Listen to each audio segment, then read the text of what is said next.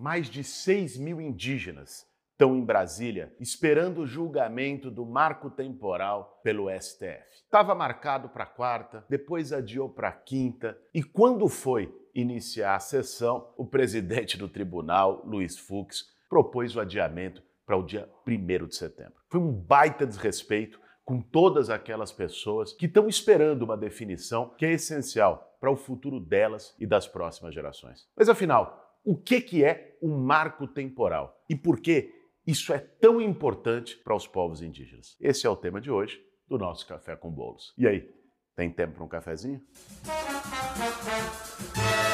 Para fazer um bom café, meu bem. São reconhecidos aos índios sua organização social, costumes, línguas, crenças e tradições. E os direitos originários sobre as terras que tradicionalmente ocupam, competindo à União demarcá-las, proteger e fazer respeitar todos os seus bens. É isso que está escrito, palavra por palavra, no artigo 231 da Constituição. Você vai ver que aqui não tem ano, mês, nenhuma data para definir a ocupação indígena dessas terras. Mas em 2009, um conflito na terra indígena Raposa Serra do Sol, em Roraima, que ficou muito famoso entre indígenas e arrozeiros, inaugurou o debate do tal marco temporal. O Supremo Tribunal Federal decidiu a favor dos indígenas. Mas o argumento usado na decisão é que os povos já estavam lá antes da Constituição de 1988. Apesar da vitória judicial, esse argumento de que eles já estavam lá em 88 estabeleceu uma lógica que é perigosa. E se não tivessem? E se fossem povos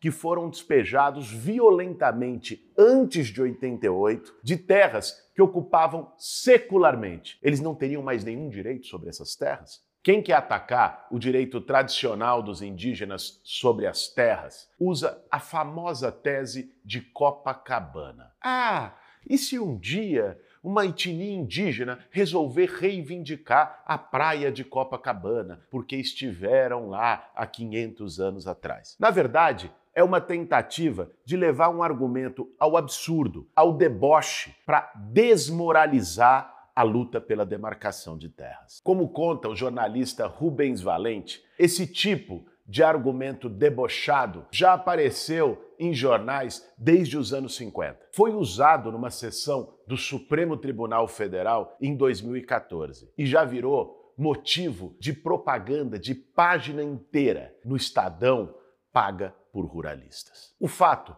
é que, como disse Alberto Terena, da Articulação dos Povos Indígenas do Brasil, a APIB, o marco temporal e essa história da teoria de Copacabana é um assinte contra os povos indígenas. Primeiro, porque não faz nenhum sentido usar como exemplo terras que notoriamente não são reivindicadas pelos indígenas. Em segundo lugar, porque isso significa legitimar toda uma série de violências que foram cometidas antes de 1988, particularmente na ditadura militar contra os povos indígenas, alijando eles das suas terras. E naquele período, justamente pelo autoritarismo, os povos indígenas não tinham sequer oportunidade de voz para poder reivindicar e fazer a luta. É por isso que os povos indígenas em luta têm utilizado o lema de que a nossa história não começa em 1988. E é por isso também que o julgamento que vai acontecer agora no Supremo Tribunal Federal é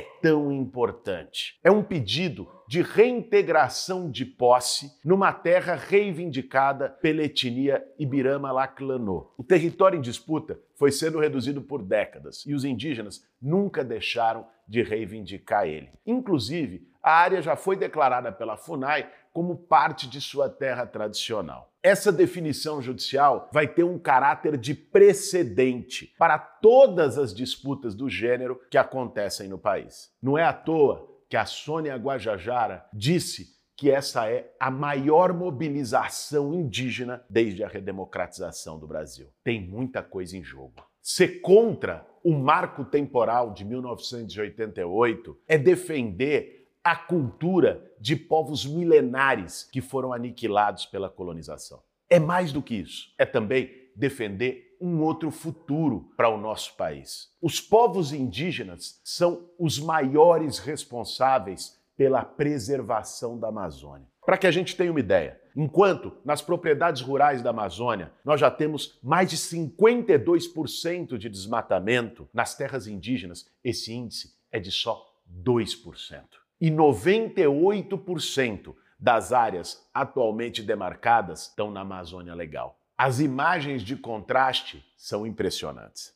Eu fui faz uns dois anos lá para a terra indígena de Araribóia, que é da etnia Guajajara, na Amazônia Maranhense. Fui a convite da Sônia Guajajara e andei pelas aldeias lá e conheci, inclusive, os guardiões. Isso não é só nos Guajajara. Vários povos indígenas tem pessoas que são destacadas pela aldeia para serem os guardiões da floresta. Então, eles têm a responsabilidade, coisa que o Estado não faz. Aliás, está tudo, cortou recursos da FUNAI, cortou recursos do IBAMA, não tem fiscalização nenhuma. Então entra madeireiro, o Bolsonaro falando de garimpo na terra indígena. E é essa turma que garantia a preservação, que tirava os madeireiros ilegais das terras, que preservava a floresta. E eu vi isso acontecendo lá. Então, quando a gente vê esses dados, eles são resultado da resistência indígena na unha. Porque tem muito interesse, bicho, tem muito negócio ali. Por que está tendo esse desmatamento na Amazônia? Ah, só porque o Bolsonaro quer destruir o planeta?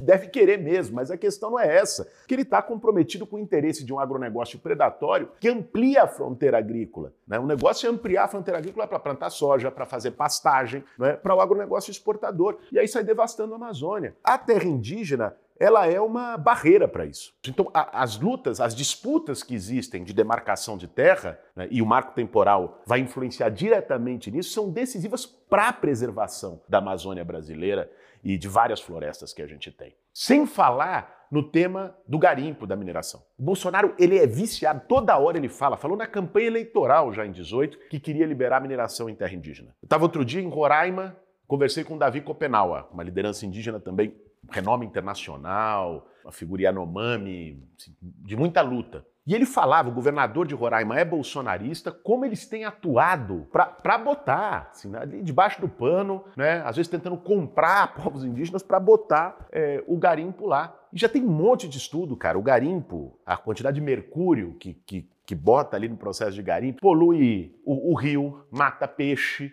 e, evidentemente, afeta a saúde de quem consome esses peixes, de quem bebe a água do rio. Em última instância, nós não estamos falando só de uma luta indígena pelas suas terras. Nós estamos falando de futuro, estamos falando de preservação ambiental, nós estamos falando de preservação do planeta.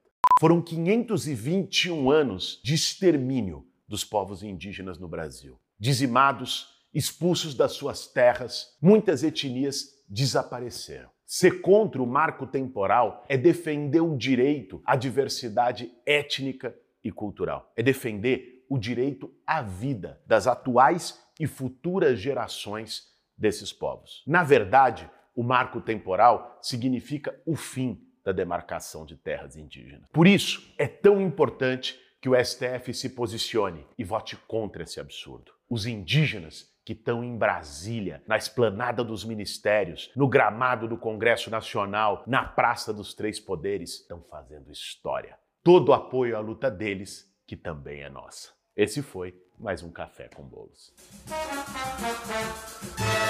Para fazer um bom café, meu bem.